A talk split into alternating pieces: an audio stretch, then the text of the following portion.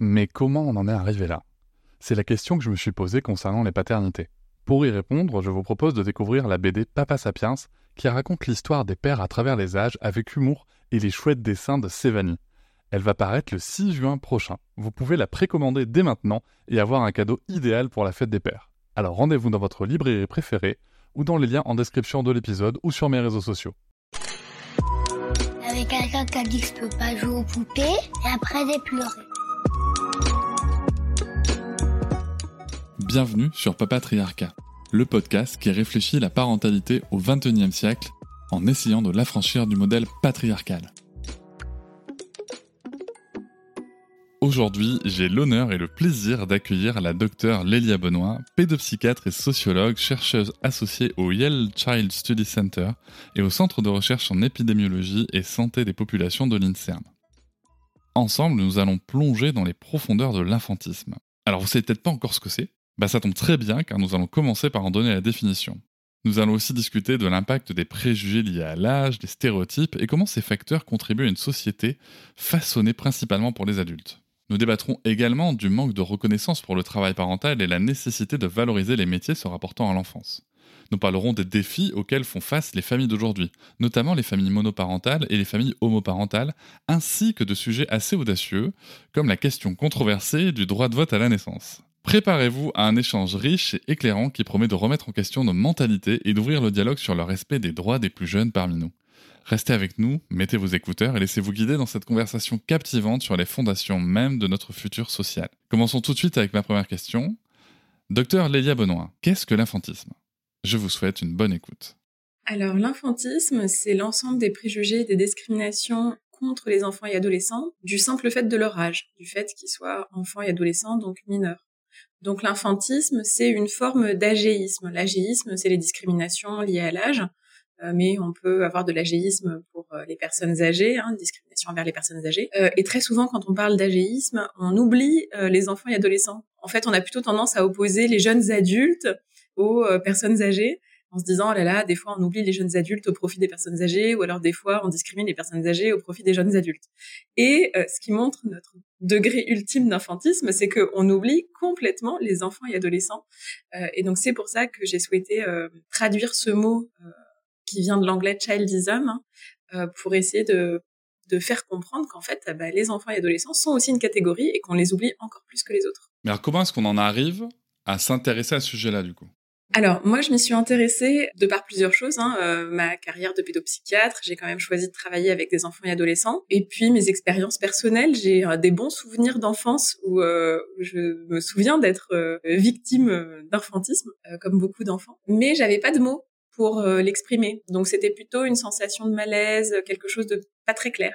Et en arrivant aux États-Unis, où je suis venue pour travailler sur l'urgence climatique et l'impact que ça a chez les enfants et adolescents, j'ai découvert ce concept de childism qui, on en discutera peut-être ensemble, explique aussi beaucoup du fait que on prenne pas au sérieux les enfants et adolescents qui s'engagent contre le réchauffement climatique. Et je me suis dit, mais en fait, childism, c'est génial, quoi. Enfin, c'est exactement le mot qui manquait pour décrire cette réalité. Et le fait d'avoir un mot, ça aide à en parler, à mieux comprendre, à clarifier les choses. D'accord, merci. Donc, en effet, c'est vrai qu'en commençant par être pédopsychiatre, ça aide à s'intéresser à ce sujet parce que je me demandais vraiment, tiens, mais comment est-ce qu'on se dit « je m'intéressais aux discriminations faites aux enfants ». En bossant avec eux, c'est quand même plus facile. Alors, l'infantisme, d'où est-ce que ça vient en fait ? C'est quoi son origine et comment est-ce qu'il se manifeste dans notre société actuelle ? L'infantisme, c'est... Enfin, si on va chercher l'origine, c'est toute origine de discrimination, c'est juste la différence. C'est-à-dire que dès que quelqu'un est différent... et dès qu'il y a des rapports de domination, on tend à opprimer des personnes qui sont différentes et qui sont en position d'être dominées. Et donc l'infantisme, c'est vraiment ces humiliations quotidiennes vis-à-vis des enfants et adolescents. La personne qui a vraiment défini le terme de manière très claire, c'est Elisabeth Young-Bruehl, donc j'en parle dans mon livre. Elle était donc psychanalyste aux États-Unis. Et elle en a beaucoup parlé, notamment sur 3 formes d'infantisme. On pourra en parler ensuite si on veut. Donc elle a contribué à bien définir le terme, mais ça avait déjà été évoqué dès les années 70. Parce qu'en fait, l'intuition du fait que les enfants et adolescents étaient discriminés, que c'était injuste, est venue des militants pour les droits civiques, hein, donc contre le racisme, et aussi contre le sexisme, donc les militants féministes, donc toute cette génération de baby-boomers qui avaient envie de justement de déboulonner le patriarcat. Et en fait, ils avaient une idée très claire du fait que dans notre société, bon, on n'est pas chez les bisounours, hein. Y a des groupes qui sont dominants, des groupes qui sont dominés. Chacun, en tout cas les dominants, ont tendance et tout intérêt à garder leur domination. Et donc, il suffit pas d'être gentil pour que tout se passe bien. Il va falloir faire des luttes collectives pour obtenir des droits. Et donc, ils le savaient très bien pour les femmes, les droits des femmes, ils le savaient très bien pour les minorités ethniques. Et ils avaient même compris que c'était le cas aussi pour les enfants et adolescents, qu'ils étaient traités comme un groupe inférieur sous prétexte de leur âge, et que c'était absolument pas justifié dans tous les cas par leur degré de développement. C'était aussi simplement une manière de les garder sous cloche. Et en fait, ils n'ont pas continué à s'occuper de l'infantisme à ce moment-là, parce que ils ont dû prioriser en fait leur lutte, hein, ils pouvaient pas tout faire en même temps, et ils étaient beaucoup plus occupés à s'occuper du féminisme, et notamment de choses très basiques du genre si on veut pas d'enfants, on fait pas d'enfants. Donc la contraception, l'avortement, mon corps c'est mon corps, toutes ces choses qui ont été vraiment des luttes très importantes à ce moment-là. Donc on n'en était même pas, si vous voulez, à améliorer la condition des enfants, on était déjà à choisir d'en avoir ou pas. Voilà, donc le fait qu'on puisse en parler aujourd'hui, ça montre que ces luttes précédentes sont quand même un peu plus stabilisée, il y a eu beaucoup de succès, la condition des femmes a énormément évolué, et puis les mentalités ont évolué aussi, beaucoup plus de gens comprennent ce principe des minorités, de savoir que oui, il y a des groupes de dominants et de dominés dans la société, et donc on va pouvoir se réintéresser aux enfants et adolescents et en parler. Alors, vous évoquez d'autres systèmes de lutte et d'autres discriminations, telles que le sexisme ou le racisme. Comment est-ce qu'on arrive à comparer ça ? Parce que souvent, quand on essaye de parler justement de ces sujets, on nous dit que ça n'a rien à voir, sûrement parce que la comparaison est gênante, je l'entends, mais en tout cas, on nous dit que ça n'a rien à voir. Alors, comment est-ce qu'on peut les comparer ? Alors, là, on doit faire appel aux sociologues, hein, puisque c'est leur notion. Donc, les sociologues, ils regardent la société dans son ensemble et ils décrivent des groupes qui sont systématiquement oppressés et qu'on appelle les minorités. Et donc, les minorités, ça ne veut pas dire forcément minorité en nombre. Par exemple, les femmes sont considérées comme une minorité alors qu'elles représentent 50% de la population. Mais elles sont minorités puisqu'elles ont moins de pouvoir social en moyenne. Hein. Évidemment, vous trouverez toujours des exceptions, mais la sociologie, ça s'intéresse aux moyennes et aux grands nombres. En moyenne, elles ont moins de pouvoir social que les hommes et elles sont victimes d'un certain nombre d'oppressions. Donc à partir du moment où on comprend que la société n'est pas homogène, mais elle est faite de groupes qui ont finalement intérêt à préserver leurs propres intérêts, on se rend compte qu'il va y avoir un certain nombre de luttes collectives qu'il va falloir faire pour rééquilibrer un petit peu les pouvoirs. Alors, il y a une question qui me vient là par rapport à la définition de l'enfantisme. En France, on parle aussi d'adultisme. Quelle est la différence entre infantisme et adultisme ? L'adultisme, c'est dire notre société est faite pour les adultes. La comparaison que je peux vous faire, c'est vous dire l'adultisme, c'est un peu comme dire c'est du machisme. C'est-à-dire, tout est fait pour les hommes, ils sont priorisés. Adultisme, c'est tout est fait pour les adultes, ils sont priorisés. Mais du coup, ça passe encore sous silence les enfants et adolescents. En parlant d'adultisme, on s'intéresse encore une fois que aux adultes, si vous voulez, et à leur expérience. Et c'est pas exactement la même chose que de parler des humiliations et que subissent les enfants et adolescents. Dire on est dans un monde qui est prévu pour les adultes, ça veut pas dire on méprise les enfants, on les humilie quotidiennement. Ça veut juste dire peut-être on les oublie, si vous voulez. On fait pas très attention à eux, un peu comme quand on parle de machisme, peut-être qu'on fait pas très attention aux femmes, c'est tout. En fait, l'infantisme, ce serait l'équivalent, toujours je file la métaphore hein, sur le sexisme, ce serait l'équivalent de la misogynie. La misogynie, c'est beaucoup plus actif, en fait. C'est une manière de vraiment mépriser, discriminer, faire des discriminations actives contre les femmes. Et bien, c'est ça, l'infantisme. C'est vraiment ces humiliations quotidiennes des enfants et adolescents. Et ce que Elisabeth Young-Bruehl avait complètement réussi dans son essai, c'était à nous faire comprendre que l'infantisme, c'est un continuum. C'est-à-dire, tous les enfants et adolescents le subissent d'une manière ou d'une autre, à des degrés plus ou moins importants. Et donc, ce qu'elle disait, c'est qu'il faut sortir de l'idée qu'on a d'un côté des enfants maltraités, qui sont une toute petite portion des enfants, et pour lesquels, en général, on a beaucoup de pitié en se disant vraiment c'est terrible, les pauvres, ils ont des familles très dysfonctionnelles. Et de l'autre côté, des enfants qui seraient en pleine forme, aimés, presque gâtés. Elle dit non, il faut sortir de cette binarité là, de cette polarité. En fait, l'infantisme, c'est un continuum. On est, en tant qu'enfant et adolescent, plus ou moins sujet à des discriminations, mais qui sont quotidiennes et plus ou moins importantes. Et je reprends toujours l'exemple du sexisme parce que c'est le plus facile à comprendre actuellement, parce que les gens sont familiarisés avec ça. L'équivalent, ce serait de dire toutes les femmes vont très bien, sauf les femmes battues. Non. Vous voyez, alors on peut dire la comparaison vaut ce qu'elle vaut, hein, mais non, c'est pas le cas. Il y a des degrés de discrimination qui sont plus ou moins importants, y compris des toutes petites choses ou des détails, des tons, des attitudes que vont subir n'importe quelle femme, y compris des femmes qui ont très bien réussi leur vie, qui sont dans des positions de pouvoir, etc. Elles vont quand même subir ça par certains degrés. Et donc l'idée de l'infantisme, c'est ça, c'est d'ouvrir nos yeux sur le fait qu'au quotidien, on a tendance à considérer les enfants et adolescents comme des êtres légèrement inférieurs, quand même, aux adultes, voire comme des petits animaux, parfois, et qu'on leur dénie un certain nombre de droits, et surtout, on leur dénie une qualité d'écoute et de respect auxquels ils pourraient avoir droit beaucoup plus tôt.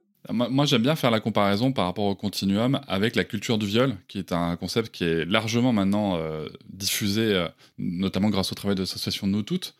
Et c'est vrai que les masculinistes ont souvent tendance à dire « mais arrêtez à nous parler du harcèlement de rue, le sujet, ce sont les femmes violées ». Et en fait, c'est ça qui est intéressant, c'est que la culture du viol comme concept de continuité de violence explique bien que, en fait, le viol n'est socialement validé quelque part, enfin possible, que parce qu'il y a tout un tas de comportements en amont qui sont eux aussi socialement validés. Que donc, les personnes susceptibles d'aller jusqu'au bout du pire, en fait, passent des étapes de validation, se disent « ah, mais ça, c'est OK, je vais aller voir après. Ça, c'est OK, je vais aller voir après. » et ce que j'entends, c'est que, pour moi, les violences, en tout cas, qu'on peut retrouver dans le continuum et donc dans l'infantisme, c'est un peu la même chose. C'est parce qu'on traite mal les enfants au quotidien, par des petites choses, des petites attitudes, des petits comportements, que petit à petit, pour certaines personnes, ça va se transformer, dans le pire des cas, en infanticide, par exemple. Exactement. Et de manière beaucoup plus fréquente, en maltraitance éducative. Punir ses enfants de manière arbitraire alors qu'il n'y a pas vraiment de raison, on aurait pu traiter autrement le conflit, les violences corporelles, qui étaient, je le rappelle, jusqu'au milieu du siècle, la base de l'éducation. Il fallait un peu frapper ses enfants pour bien les éduquer. On est passé ensuite dans une culture où on dit non aux violences corporelles. Et puis ça a diminué petit à petit. D'abord, c'était non à battre son enfant tous les jours. Et puis ensuite, c'est non même aux fessées occasionnelles. On peut faire autrement. Justement, on parle de la culture du viol, donc la culture de est-ce que mon corps est mon corps ou est-ce que mon corps peut être possédé par d'autres. Donc essayer de faire comprendre que même une fessée ou une gifle, c'est apprendre à l'enfant que d'autres peuvent utiliser son corps de manière violente sans qu'il n'ait rien à dire. Donc voilà, tout ça, on s'améliore dessus. Et aujourd'hui est venu, je pense, le temps de parler du mépris quotidien qu'on leur témoigne dans la manière dont on leur parle, dans la manière dont on réagit face à leur comportement. On va y arriver justement. Alors je rappelle que malheureusement en France, on a vraiment beaucoup de chemin à faire sur le sujet.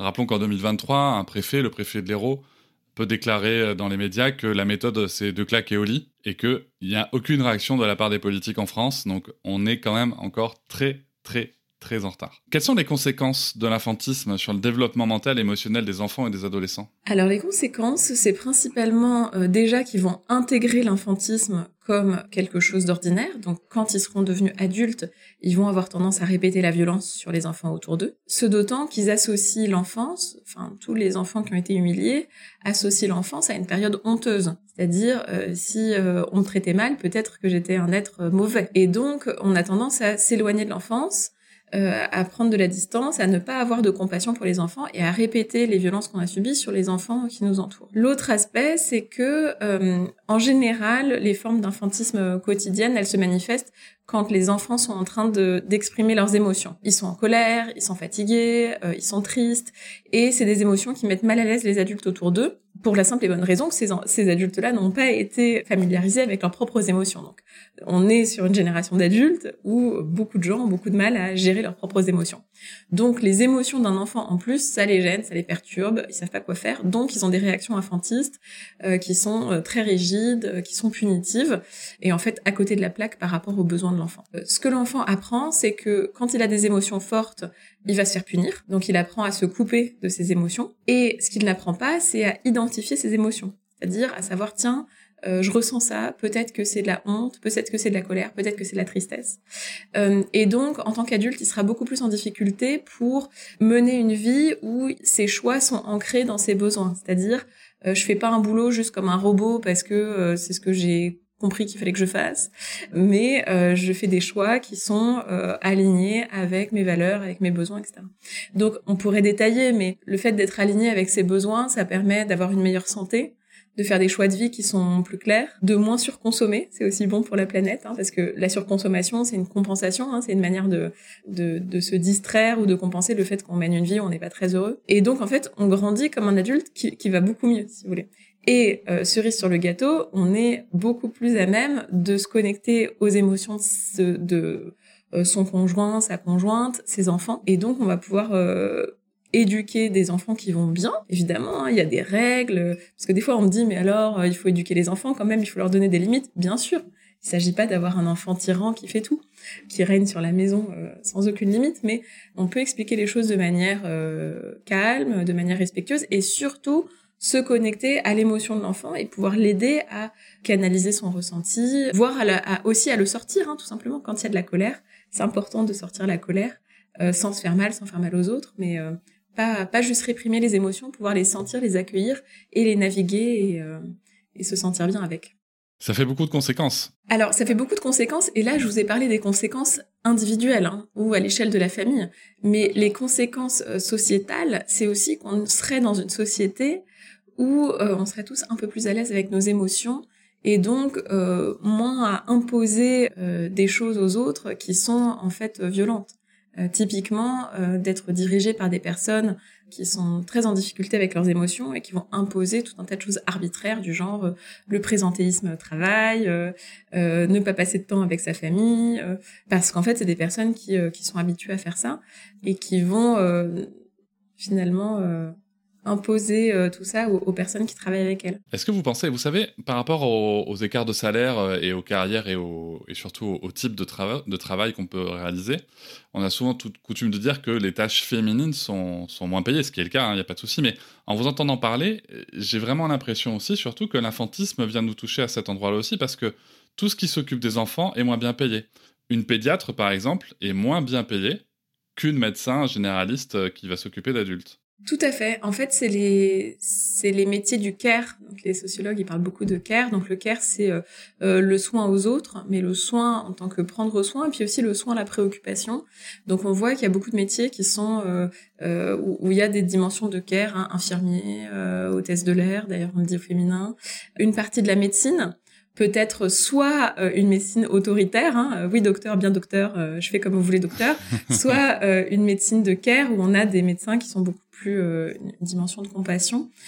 Et donc, historiquement, c'est des attitudes genrées qui sont plutôt du ressort des femmes. Et effectivement, les métiers du soin aux enfants sont beaucoup moins valorisés. Donc oui, tout à fait, l'idée, c'est de dire les émotions, c'est un investissement sur l'avenir. Le soin à l'autre, c'est un investissement sur l'avenir, et donc un investissement sur l'avenir, c'est de l'argent. Des enfants qui grandissent en ayant une éducation de qualité, ben ça va être toute une génération sur les 50 années suivantes qui va favoriser une forme de paix sociale aussi, aura une meilleure santé, sera plus efficace au travail, et pas sur une productivité de, si vous voulez, il faut que ça passe à la schlag, sinon on n'est pas assez productif, mais plutôt une productivité de personnes qui sont épanouies dans leur travail, qui arrivent à se mettre à jour, à faire un développement professionnel continu, à évoluer avec les changements de technologie, enfin, toutes ces choses-là. Donc, en fait, on va vers une société qui va mieux, si vous voulez. Mais pour ça, il faut payer les gens qui s'occupent des enfants. Les gens qui s'occupent des enfants, c'est effectivement les pédiatres, les pédopsychiatres, mais les éducateurs de jeunes enfants à la crèche, les enseignants, en fait, les enseignants jusqu'à la fin du lycée. Hein. Quand je parle d'infantisme, c'est 0-18 ans. Payer les enseignants de la primaire, du collège, du lycée, parce qu'en fait, ils sont en train de faire un travail énorme pour la génération suivante. Il n'y a pas de meilleur investissement que d'avoir une génération qui arrive et qui va bien. Une autre chose qu'on ne voit pas sur le care, c'est que ça s'apprend et ça demande des compétences. Il y a souvent l'idée que s'occuper des enfants, c'est un peu faire du babysitting, en fait. Pourquoi payer différemment un éducateur de jeunes enfants à la crèche d'un babysitter qui garde vos enfants si vous sortez manger au resto, quoi. Eh bien, ce n'est pas le même travail. Parce qu'en fait, pouvoir s'occuper des enfants dans une collectivité, ça demande une formation. Il y a énormément de règles de pédagogie, de choses qui ont été étudiées, pour lesquelles il y a eu des expériences, pour lesquelles on a des résultats. Ça s'appelle donc les sciences de l'éducation et la pédagogie. Donc il y a des gens qui travaillent depuis des décennies et qui savent qu'il y a des méthodes qui marchent mieux que d'autres. Et donc on a tendance à la fois à ignorer, nier, invisibiliser les compétences des personnes qui s'occupent des enfants et donc à dire bah finalement pourquoi les payer puisque moi aussi je suis capable de faire du babysitting. Et d'autre part, on a tendance à refuser toute discussion là-dessus. Quand par exemple, il peut y avoir des gens qui prennent la parole en parlant d'éducation bienveillante, on va dire, oh là là, il nous gonfle, chacun fait chez soi comme il veut. Hein, cette idée que l'éducation des enfants, c'est le droit de chaque famille de faire à sa sauce, et on n'a surtout pas à regarder ce que font les autres. Puisque, sous-entendu, tout se vaut. C'est une question d'habitude familiale, de culture familiale. Eh bien non, tout ne se vaut pas. En fait, il y a des expériences éducatives qui montrent que certaines manières de parler aux enfants marchent mieux pour les éduquer à la fois à effectivement respecter des règles et des limites, mais aussi aller bien. Et il y a des pays qui s'y sont intéressés de très près, notamment les pays scandinaves, où ils ont décidé, il y a plusieurs décennies déjà, de complètement réformer leur système scolaire pour prendre en compte les résultats des sciences de l'éducation. Je dis sciences dedans, au sens, il y a des gens qui ont bossé, il y a des vrais résultats. Et donc on voit l'impact que ça a sur leur système éducatif maintenant, qui fonctionne beaucoup mieux que le nôtre. Mais en France, on a un peu tendance à considérer que tout ça, c'est du chiquet, qu'on fait chacun comme on veut, et surtout, on ne paye pas les gens qui s'occupent des enfants. Oui, c'est extrêmement important de se rappeler tout ça, pour rappeler vraiment, en plus, quel pourrait être le rôle des enseignants, même dans la structure. Je renvoie l'auditoire à l'épisode avec Peter Gray, on en parle un petit peu justement sur le fait de laisser jouer les enfants, etc. Il développe beaucoup de chouettes idées. Alors j'ai parlé tout à l'heure vite fait du préfet de l'Hérault, comme exemple dans les médias, mais de quelle manière justement ces médias et la culture populaire contribuent-ils à perpétuer l'infantisme ? Si on devait avoir quelques exemples très concrets. Les médias perpétuent l'infantisme, soit en étant infantisme directement dans leurs interventions. Dans mon livre, je donne un exemple d'une intervention d'un journaliste sur une des radios publiques françaises qui... s'étonnait que des enfants manifestent pour le climat en disant non, mais à leur âge, ils devraient être plus s'intéresser par la couleur de leur trousse que par le climat, parce que c'était des manifestations qui avaient lieu à la rentrée scolaire. Bon, donc ça, c'est des remarques infantistes, qui est souvent utilisée comme un ressort de l'humour, hein, c'est-à-dire que c'est censé faire sourire l'auditeur, et la plupart du temps, ça marche, puisque toute la société est infantiste, si vous voulez, donc la plupart des gens achètent la blague et trouvent ça assez drôle. Donc le journaliste n'est pas particulièrement réprimandé pour ce genre de propos, et l'auditoire sourit. Bon, donc tout le monde est dans la connivence, si vous voulez. Et l'autre manière par laquelle les médias perpétuent l'infantisme, c'est en ne réagissant pas quand des personnalités publiques font des remarques infantistes. Récemment, on a eu donc dans le Finistère le déplacement du président de la République suite à des désastres environnementaux, hein, catastrophes naturelles, et il y avait donc une personne de 17 ans qui l'a interpellé sur sa politique environnementale en disant « mais qu'est-ce que vous faites ? Vous ne faites rien, c'est une inaction climatique ». J'ai pas ces mots exacts, mais la réponse du président, ça a été de dire « dis donc, vous avez beaucoup de certitudes pour quelqu'un de votre âge ». Et ça a été retransmis tel quel par les médias, mais ça n'a pas été commenté, ça n'a pas été critiqué, ça n'a pas suscité si vous voulez, d'indignation collective. Alors que moi, je trouve que ça devrait, si vous voulez. C'est un peu comme s'il disait à une femme qui lui demande des choses sur sa politique, bah disons que vous avez beaucoup de certitudes pour une femme. Ou comme si, je sais pas, une personne immigrée lui demandait quelque chose, il disait disons que vous avez beaucoup de certitudes pour quelqu'un qui n'est pas d'ici. Les deux exemples que je vous ai donnés, hein, qui sont fictifs, feraient réagir. On aurait un certain nombre de médias, de journalistes qui diraient mais là c'est pas possible, on dépasse les bornes, le président dépasse les bornes. Eh bien c'est pas du tout le cas quand il méprise une personne de 17 ans, et si vous voulez, ce type de réponse c'est aussi une fin de non-recevoir. C'est une manière de ne pas avoir à se justifier sur sa politique, qui était en fait la question de cette personne-là. Ça balaye toute forme de justification, il suffit que la personne soit un enfant ou un adolescent, on n'a absolument aucun compte à lui rendre. Puis c'est marrant parce qu'on fait pas l'inverse. C'est-à-dire que quand c'est une personne âgée, même retraité ou on va dire à 70 ans. Hiring for your small business? If you're not looking for professionals on LinkedIn, you're looking in the wrong place. That's like looking for your car keys in a fish tank. LinkedIn helps you hire professionals you can't find anywhere else, even those who aren't actively searching for a new job but might be open to the perfect role. In a given month, over 70% of LinkedIn users don't even visit other leading job sites. So start looking in the right place. With LinkedIn, you can hire professionals like a professional. Post your free job on linkedin.com/people today. Qui s'est exprimé là-dessus, encore plus sur le climat, alors que, a priori, entre une personne de 17 ans et une personne de 70 ans, le sujet du climat va quand même plus impacter la vie d'une personne de 17 ans, mais on ne ferait pas l'inverse. Oui, bah, votre podcast Papatriarcat, c'est très bien d'où ça vient, hein. On est encore une société très patriarcale, donc l'aîné, le chef de famille et tout ce qui le représente, hein, la personne âgée, tout ça, c'est appel du respect. Je pense qu'il y a eu des tentatives, hein. Par exemple, il y avait eu beaucoup l'expression « ok boomer » à un moment donné, hein, oui, c'est vrai. Dire, oui, ok, tu comprends rien, de toute façon, tu es d'une génération périmée. Bon, moi, je dirais... Mon point de vue, c'est pas de dire il faut qu'on s'insulte plus les uns les autres. Je pense que c'est pas vraiment nécessaire. Je pense que l'idée est pas d'avoir des réparties où on se met à disqualifier des personnes plus âgées en raison de leur âge. Je pense que ce serait tout aussi injuste. Mais on pourrait s'indigner du fait qu'on méprise les plus jeunes simplement du fait de leur âge. Oui, puis surtout, ce qui serait intéressant, c'est que l'expérience des plus âgés se combine à la vision d'avenir des plus jeunes et pour justement essayer de trouver des vraies solutions.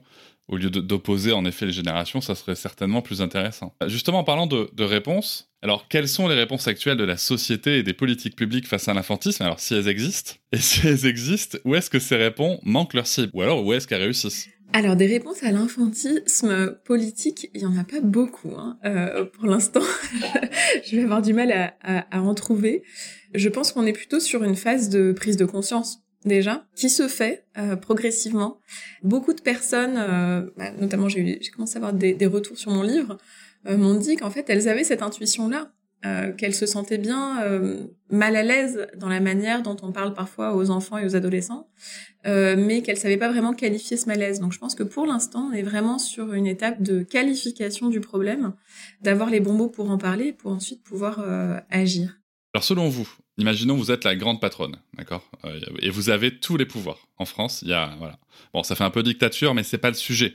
On est là pour dire voilà, vous pouvez faire ce que vous voulez. Quelles actions concrètes pourraient être mises en place pour combattre l'infantisme dans la société? Si vous avez la possibilité de mettre 3 mesures phares en place dans le pays, quelles seraient-elles? Alors, je commencerai par revaloriser les métiers de l'enfance. En tout cas les valoriser. Comme je vous disais, investir dans l'éducation, la santé des enfants, c'est primordial pour avoir toute une génération qui va bien. Donc oui, effectivement, payer les profs, les éducateurs de jeunes enfants, avoir un enseignement de qualité. Tout le monde se plaint du niveau en maths des étudiants français, hein, des élèves français. Pour quelle raison ? Parce que on n'a plus de profil attractif d'enseignant. C'est un métier qui est complètement déconsidéré, qui est très mal payé, qui est très mal valorisé. Donc évidemment, le niveau baisse, mais pas des élèves, tout simplement parce qu'on recrute plus des personnes qui ont un niveau très élevé. On n'arrive pas à les garder. Revaloriser les métiers de l'enfance. Deuxième chose, faire des vraies politiques environnementales, parce que c'est le défi de la génération à venir. Si on prend au sérieux les enfants et les adolescents et qu'on se dit qu'ils méritent de vivre une vie qui soit belle, si vous voulez, qu'ils méritent d'avoir une planète qui est en état, eh bien la priorité numéro 1 de toute politique, ça devrait d'avoir un impact environnemental qui leur permet d'avoir une planète correcte. Et ensuite, je dirais commencer par... Alors, vous m'avez demandé 3 mesures, donc c'est difficile. Je vous en donne 4. Allez. Allez. Faire des enfants, si vraiment on souhaite faire des enfants, c'est-à-dire arrêter d'avoir des politiques natalistes où il faut faire des enfants de toute manière, mais peu importe la manière dont on les éduque. Et la 4e mesure serait donc d'accompagner les parents ou les futurs parents pour pouvoir être aidés sur l'alphabétisation émotionnelle de leur enfant, c'est-à-dire permettre à leur enfant d'apprendre à reconnaître ses émotions, permettre aux parents d'avoir des outils pour élever leur enfant avec un respect et une qualité d'écoute qui soit importante tout en apprenant aux enfants à grandir. Et jusqu'à présent, c'est pas un accompagnement qu'on propose aux parents.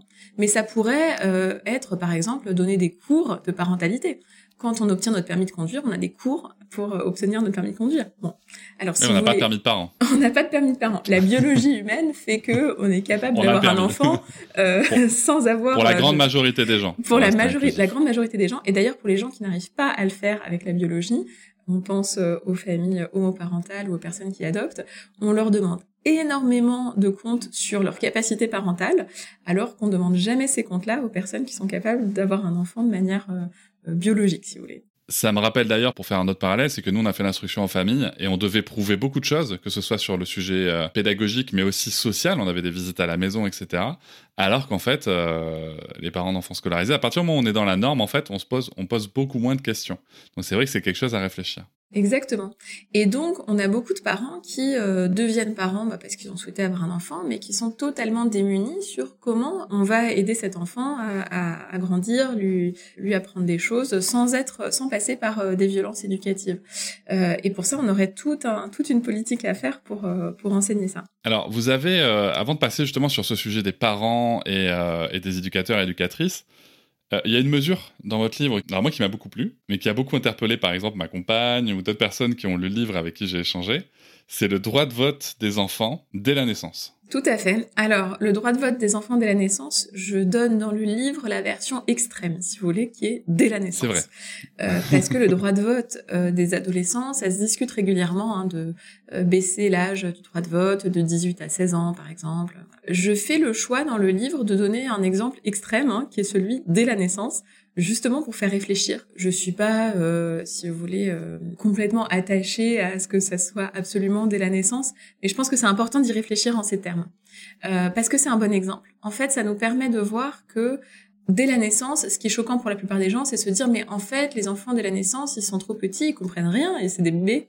Ou alors, c'est des tout petits enfants, ils comprennent rien à la politique, donc leur vote va être instrumentalisé par les gens qui les entourent.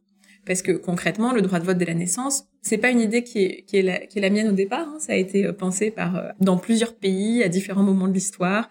Il y a même eu des essais. Et donc, c'est évidemment que les parents, finalement, votent pour l'enfant dans les premières années de vie et que petit à petit, quand l'enfant grandit, il apprend à faire de plus en plus de choses dans la démarche de vote. Au début, ça va être glisser le bulletin dans l'urne. Et puis, petit à petit, ça va être discuté avec ses parents à l'école des différents programmes politiques, avoir son avis, etc. Jusqu'à l'âge de 18 ans ou 16 ans, enfin peu importe, jusqu'à l'âge où on décide que là, les parents n'ont plus le droit de voter pour l'enfant. Donc, c'est un apprentissage qui serait progressif. Mais ce qui choque dans cette idée-là, c'est de se dire, oh là là, mais pour les premières années, l'enfant va être totalement instrumentalisé. Ce que je donne comme exemple dans le livre, c'est de dire que à l'autre extrême de la vie, pour les personnes très âgées, qui sont dépendantes ou qui ont une démence, type maladie d'Alzheimer, en France, on les autorise à voter quand même. Et à conduire aussi d'ailleurs. Oui, pareil, le permis de conduire à vie, c'est une spécialité française. Dans d'autres pays, on est réévalué sur ses capacités de conduite et sa vision beaucoup plus régulièrement. Enfin, je pense qu'il y a des mesures qui sont en train d'être mises en place en France parce qu'il y a beaucoup d'accidents qui sont causés par ça. En tout cas, sur le droit de vote, on part du principe, si vous voulez, l'idée derrière le fait de dire on va permettre à une personne qui a Alzheimer de quand même voter, en tout cas à ses aidants, à sa famille de voter pour elle.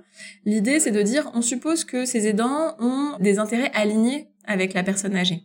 On suppose que ces aidants, ils veulent plus de place en institution pour personnes dépendantes, qu'ils veulent plus d'aide pour les aidants. Enfin, on suppose qu'ils veulent des politiques qui vont aider cette personne. Eh bien, on pourrait supposer la même chose pour les parents d'enfants en bas âge et de dire finalement, ces enfants, ce sont des personnes, ce sont des citoyens, ce sont des personnes qui font partie de la démographie de notre pays et on va demander aux personnes qui sont les plus proches d'elles d'essayer de dire qu'est-ce qui serait le mieux pour elles. Si on voit les choses comme ça, c'est pas catastrophique. Par contre, ce qu'on ne voit pas souvent, c'est que de 0 à 18 ans, au jour d'aujourd'hui, on n'a aucun droit de vote, donc on a toute une population qui est silencieuse, y compris à un âge où ils commenceraient quand même à avoir des choses à dire. À 16 ans, on a quand même des choses à dire. Absolument aucune raison qu'on attende jusqu'à 18 ans. À 14 ans, si on est bien éveillé, on a aussi des choses à dire. Et vous savez, même à 8 ans ou à 6 ans, on a des choses à dire qui seraient intéressantes. Et donc, ce qui se passe en pratique, au jour d'aujourd'hui, c'est que les votes puisqu'on est quand même dans une république représentative, hein, on choisit pas nous-mêmes nos politiques, on élit des représentants, eh bien, ne représente qu'une partie de la population. Et on a toute une partie de la population qui est totalement invisibilisée. Et donc, on a, ça repousse aussi les priorités politiques vers des intérêts qui sont plus ceux des personnes âgées, en fait, en pratique. Comme si on avait une pyramide des âges, hein, vous savez, qui serait un peu tronquée, où hop, on enlève toute une partie. Vous savez comme moi que les décisions politiques sont faites par des personnes qui ne font que répondre à la demande. Le but, c'est d'être élu, et pour être élu, il faut satisfaire le plus grand nombre. Et si on invisibilise toute une partie de la population, eh bien, on fait des politiques pour les autres. Ce qui explique, du coup, aussi les espaces publics, etc. Mais je laisse aussi les gens aller découvrir votre livre. D'ailleurs, moi, là, quand j'ai lu ça, une des premières objections qui m'est venue en lisant tout de suite, et vous y répondez dans le livre, donc on va pas développer ça, on va laisser les gens aller chercher, mais le premier truc que je me suis dit, c'est, attends, pas de politique nataliste, mais pourtant, le droit de vote aux enfants, ça encouragerait peut-être à faire plus d'enfants pour avoir plus de poids politique. Donc je laisse les gens aller voir votre réponse puisque vous revenez dessus dans le livre. Et on va justement s'intéresser aux parents et aux éducateurs et éducatrices. Quel est leur rôle dans la lutte contre l'infantisme ? Comment est-ce qu'on peut soutenir un développement plus sain de l'enfant ? Très concrètement, hein, je veux dire à la maison, dans les foyers, dans les crèches et même dans les écoles. Alors, ce dont je parle dans le livre, c'est l'alphabétisation émotionnelle. Hein. Je suis sûre que d'autres personnes l'ont appelé différemment. Hein. Je suis pas très attachée au terme, encore une fois, mais plutôt à essayer de faire comprendre l'idée. L'idée, c'est d'aider l'enfant à identifier ses émotions, les accueillir et petit à petit apprendre à les digérer. Pas les gérer, hein, si vous voulez, pas juste mettre un couvercle dessus pour qu'elles passent plus vite, mais pouvoir écouter ce que viennent dire ses émotions, etc. Évidemment, la première chose à faire pour pouvoir aider un enfant à faire ça, c'est de l'avoir fait soi-même en tant qu'adulte. Parce que si on est très mal à l'aise avec nos émotions, on va pas pouvoir aider l'enfant à le faire. Bon, on pourrait se dire, oui, pourquoi aider les enfants avec leurs émotions ? Est-ce que c'est vraiment indispensable ? Ce dont je parle un peu dans le livre, c'est que avoir des émotions qu'on connaît, qu'on comprend, et qu'on arrive ensuite à naviguer, je dirais pas à canaliser, mais à naviguer, ça nous permet de faire des choix de vie qui sont meilleurs et ça nous permet d'éviter aussi de surconsommer. Je donne beaucoup d'exemples dans le livre sur l'urgence climatique puisque c'est mon sujet de recherche, hein. Je dirige des recherches sur ce sujet-là. Et en fait, un des problèmes de l'urgence climatique, c'est notre surconsommation. C'est pas notre consommation, hein. On est obligé de consommer pour vivre.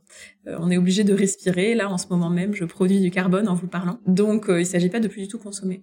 Mais si on veut avoir un monde qui est plus durable et des relations qui sont plus apaisées entre les personnes, il faut pouvoir comprendre nos émotions parce que sinon, on se distrait de ces émotions inconfortables en consommant. Je vous donne un exemple, parce que des fois on parle comme ça dans des généralités, et puis on se dit « ok, mais je comprends rien ».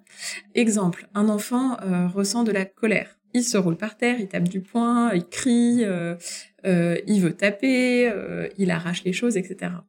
Un petit enfant. Hein. Eh bien, ce qui est important, c'est de pouvoir nommer les choses pour lui, lui dire bah, « je vois que tu es en colère », déjà lui donner un mot, et ensuite, au lieu de le punir de sa colère, ce qui est encore très à la mode, hein, type file dans ta chambre, le time-out, etc., où du coup, il apprend que s'il est en colère, il va se faire rejeter, isoler, humilier, etc. Il faut pouvoir lui dire, bah, t'es en colère, on va laisser sortir la colère, puis on attendra qu'elle soit sortie pour décider quelque chose, on attendra qu'elle soit passée. Et pour faire sortir la colère, il y a deux choses qu'il ne faut pas faire, c'est se faire mal soi-même et faire mal aux autres. Et donc, on peut avoir tout à fait un espace dans la maison, dans l'appartement, où on peut se défouler. Un petit matelas au sol, un coussin qu'on a le droit de taper, un mini punching ball, si vous voulez, où, effectivement, la colère, elle se manifeste de manière très forte dans le corps. Hein. On a les poings qui se ferment, on sent la mâchoire qui se crispe. En fait, ça prépare notre corps à se battre, la colère. Eh bien, pourquoi pas sur des objets qui ne souffrent pas, si vous voulez. Et ce qui permet ensuite d'avoir sorti toute cette énergie et de pouvoir parler plus calmement. Donc, il s'agit pas de céder à l'enfant, de céder à un caprice, de donner ce qu'il réclame, etc. Il s'agit pas non plus de lui laisser se faire mal aux autres, mais il s'agit de lui dire, ok, là, ce que tu ressens, c'est de la colère. La colère, il faut pouvoir la décharger. Et ensuite, on a les idées plus claires, on respire un bon coup, on se repose, et là, on choisit ce qu'on va faire.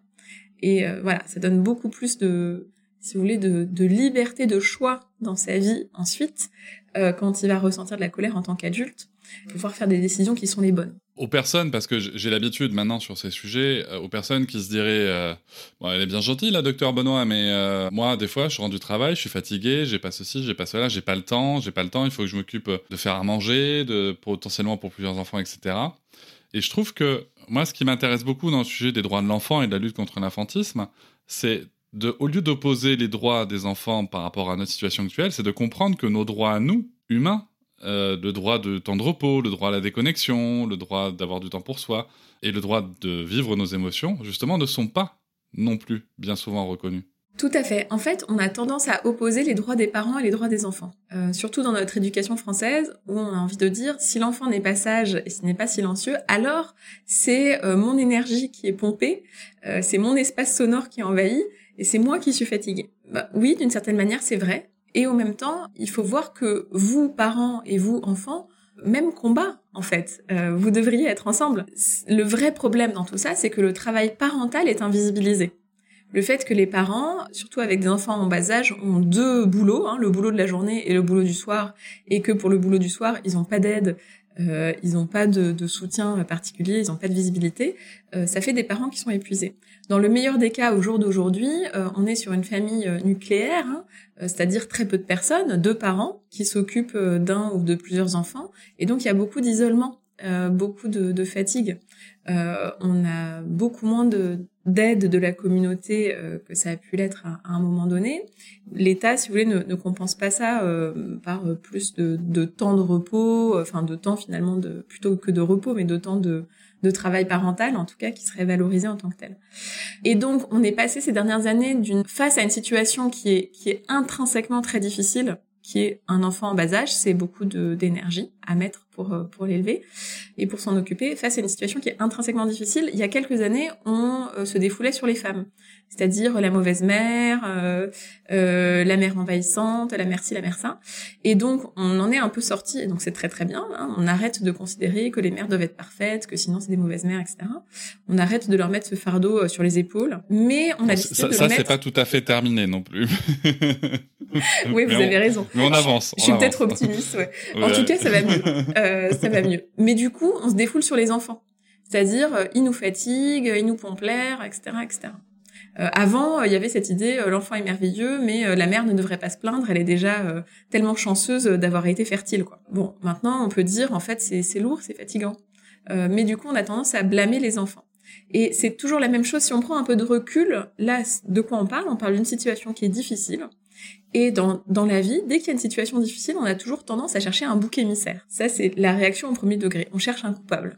Eh bien, avant, c'était la mère, la coupable. Maintenant, on dit non, mais c'est l'enfant qui nous pompe l'air. Eh bien non, l'enfant n'est pas coupable non plus. Il n'est pas coupable d'être là. Il n'est pas coupable d'avoir le développement émotionnel approprié pour son âge. Et donc, il va falloir pouvoir aider les parents à accompagner ces enfants-là. On pourrait dire j'ai pas le temps, etc., etc. Oui, mais battons-nous pour avoir plus de temps. Battons-nous pour travailler un peu moins, pour avoir le temps de respirer, pour avoir le temps d'être avec nos enfants, de pouvoir les accompagner.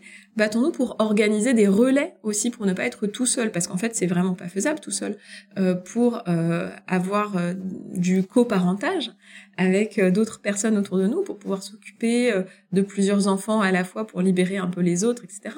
Pour savoir que, finalement, faire grandir des enfants, ça demande un village, mais ça demande plusieurs adultes autour qui se relaient. Il y a plein de solutions possibles pour sortir de ce huis clos entre un parent burn-outé et un enfant qui est un enfant de son âge et qui ne réagit qu'avec les moyens qu'il a. On pourra aussi réfléchir au sujet de l'école et de la charge des devoirs, etc., etc. Je renvoie encore une fois à Peter Gray qui nous expliquait que quand on additionne les devoirs et le temps passé à l'école, on arrive bien souvent à des enfants qui peuvent travailler plus que les adultes. Donc ça, c'est vraiment important. Alors, tout à fait. On arrive à des charges de travail qui sont énormes. Et vous me demandiez tout à l'heure des exemples d'infantisme dans le quotidien. On en voit à l'école, par exemple, les temps très limités pour aller aux toilettes. À partir de l'âge de 6 ans, on peut aller aux toilettes en gros 3 fois par jour, hein, à la récré du matin, à la pause du midi et à la récré de l'après-midi. Est-ce que vous imaginez un espace de travail, un bureau, où on vous dirait « Ah non, non hein, tu ne peux aller aux toilettes que 3 fois dans la journée, surtout tu te lèves pas pour y aller quand t'as envie ». Eh ben, on considérerait, pour des adultes, ça existe, mais on considère que c'est des conditions de travail très dégradées. Et donc pour des enfants, en fait, finalement, on les oblige à ne pas écouter les signaux de leur corps et à rester en place. Et souvent, pour la pause déjeuner, on les oblige à choisir entre avoir le temps de manger, avoir le temps d'aller aux toilettes et avoir le temps de jouer, ce qui devrait pas être des choix à faire, puisqu'en fait, on est... je sais pas si vous connaissez un peu la pyramide de Maslow, hein, c'est la pyramide des besoins. Ouais. On est tout en bas de l'échelle pour les 3. Hein. Manger, jouer, c'est-à-dire se défouler, courir, bouger, et puis faire ses besoins, c'est vraiment déjà le strict minimum. Donc si on demande de choisir parmi tout ça, on se retrouve évidemment avec des enfants qui ont des accidents, avec des enfants qui n'ont pas le temps de jouer, etc., ou qui mangent pas bien. J'enverrai votre épisode à Monsieur le ministre Gabriel Attal pour qu'il prenne connaissance des suggestions. Quelles pourraient être les implications à long terme, du coup, si on n'arrive pas à aborder et à résoudre les problèmes liés à l'infantisme ? Bien, je pense que les implications, les conséquences, on les voit déjà dans notre société, puisque nous avons tous été élevés par une société infantiste, hein, je parle aux adultes, donc je pense qu'on les voit déjà parmi nous, ces conséquences-là, et là c'est important d'aller s'inspirer un petit peu de ce qui se passe dans les autres pays, pour voir qu'est-ce qui est la part de notre culture française. Moi, ce que je vois, c'est que des enfants qui ont été très réprimés, ça fait des adultes qui sont assez malheureux, en fait. Qui sont un petit peu déprimés, qui ont du mal avec les initiatives, qui râlent, qui font pas très très bien. Et des fois, moi, c'est ce que j'observe un petit peu parmi mes concitoyens en France, une difficulté comme ça à avoir de l'enthousiasme, à aller de l'avant, à se dire « mais oui, c'est possible, tiens, on a une idée, allons-y ». Et ça, je pense que c'est beaucoup lié à la manière dont on a réagi, enfin dont les adultes ont réagi quand on était petits face à nos idées, dont les adultes ont réagi face à nos émotions. Et parfois, on se dit « oh là là, mais la France est moins compétitive qu'avant, ou est moins un lieu d'innovation, ou à l'avant-garde, etc. » Eh bien, je pense que cette éducation très très stricte qu'on a reçue, en France en particulier, nous a conditionnés à être plus timorés et un peu plus malheureux, en fait, à l'âge adulte. Donc je pense que c'est surtout ça qu'on peut espérer changer, et faut y croire. Et donc une population qui aura des aspirations sociales, climatiques, et du respect des droits très différentes. Bah oui, alors, on espère. Après ça dit tout ça, Dr Benoit, une dernière question, parce que forcément, pour l'auditoire, il y a une partie de l'auditoire qui se rend compte que par nos attitudes et nos comportements, on participe, moi aussi, je tiens à le dire, et très certainement vous aussi quelque part, on participe tous et toutes plus ou moins à l'infantisme, et on peut se sentir coupable de ça. Alors quel message vous aimeriez passer à cette partie de l'auditoire ? Bah, je pense qu'on est en train de s'intéresser pour la première fois à un problème qui a toujours été là, mais qu'on n'avait pas eu le temps d'aborder jusqu'à présent. Donc personne n'est parfait, hein. Il ne s'agit pas de réussir à tout faire tout de suite. L'important, c'est de faire des progrès petit à petit. On pourrait dire, même ce podcast est infantiste, on parle des enfants et des adolescents, sans enfants et adolescents, on est tous les 2 adultes. On dirait un plateau de CNews qui parle de féminisme. Donc, c'est pas vrai. Voilà, c'est ça. Donc oui, il y a plein de progrès à faire. Je pense qu'il faut faire un pas après l'autre, petit à petit, pas battre sa coupe en disant vraiment... c'est catastrophique, mais essayer de s'améliorer au quotidien. Et une des choses que j'essaye de faire avec les enfants, adolescents qui m'entourent, avec mon fils aussi, il est encore tout petit, c'est de voir est-ce que ce que je dis est vraiment justifié ? Est-ce que j'ai raison de réagir comme ça ? Est-ce que je pourrais dire les choses autrement ? Est-ce qu'il faut absolument que je dise non par principe si c'est quelque chose qui en fait n'est pas si grave ? Voilà, juste de penser un peu les justifications de nos demandes vis-à-vis d'eux, sans qu'elles soient comme ça arbitraires, parce que c'est la première idée qui m'est passée en tête, c'est ce que je fais, et c'est ce que je demande. Bah non, peut-être que ça vaut le coup que j'y réfléchisse une deuxième fois, pour voir comment présenter les choses, et est-ce que ça vaut vraiment le coup de demander ça ? Je me permettrai de rajouter d'ailleurs dans les pistes par rapport à ce que vous évoquiez sur la préparation des parents, la réflexion d'avoir un enfant, la préparation de l'alphabétisation émotionnelle, etc. Moi, j'aimerais bien qu'on explique aux parents, futurs parents, en tout cas aux adultes, que les enfants ont des droits et qu'on leur transmette parce que ça serait important. Et aussi de se rappeler, On l'avait évoqué ça avec une personne child-free qui avait pris conscience que même adulte en tant que child-free, donc sans enfant et sans volonté d'avoir des enfants, elle a une incidence sur le rapport que les enfants ont dans la société et à la société. Tout à fait. On est tous entourés d'enfants, on s'en rend plus ou moins compte, mais on a un impact effectivement sur les enfants à travers le regard qu'on porte sur eux. Merci beaucoup, Dr Benoit. Je rappelle votre livre Infantisme à retrouver chez vos libraires. Merci beaucoup. Je vous remercie de m'avoir écouté. Je vous invite à vous abonner au podcast sur votre plateforme préférée et à me retrouver sur Instagram, TikTok, Facebook et sur le blog papatriarcat.fr. À bientôt.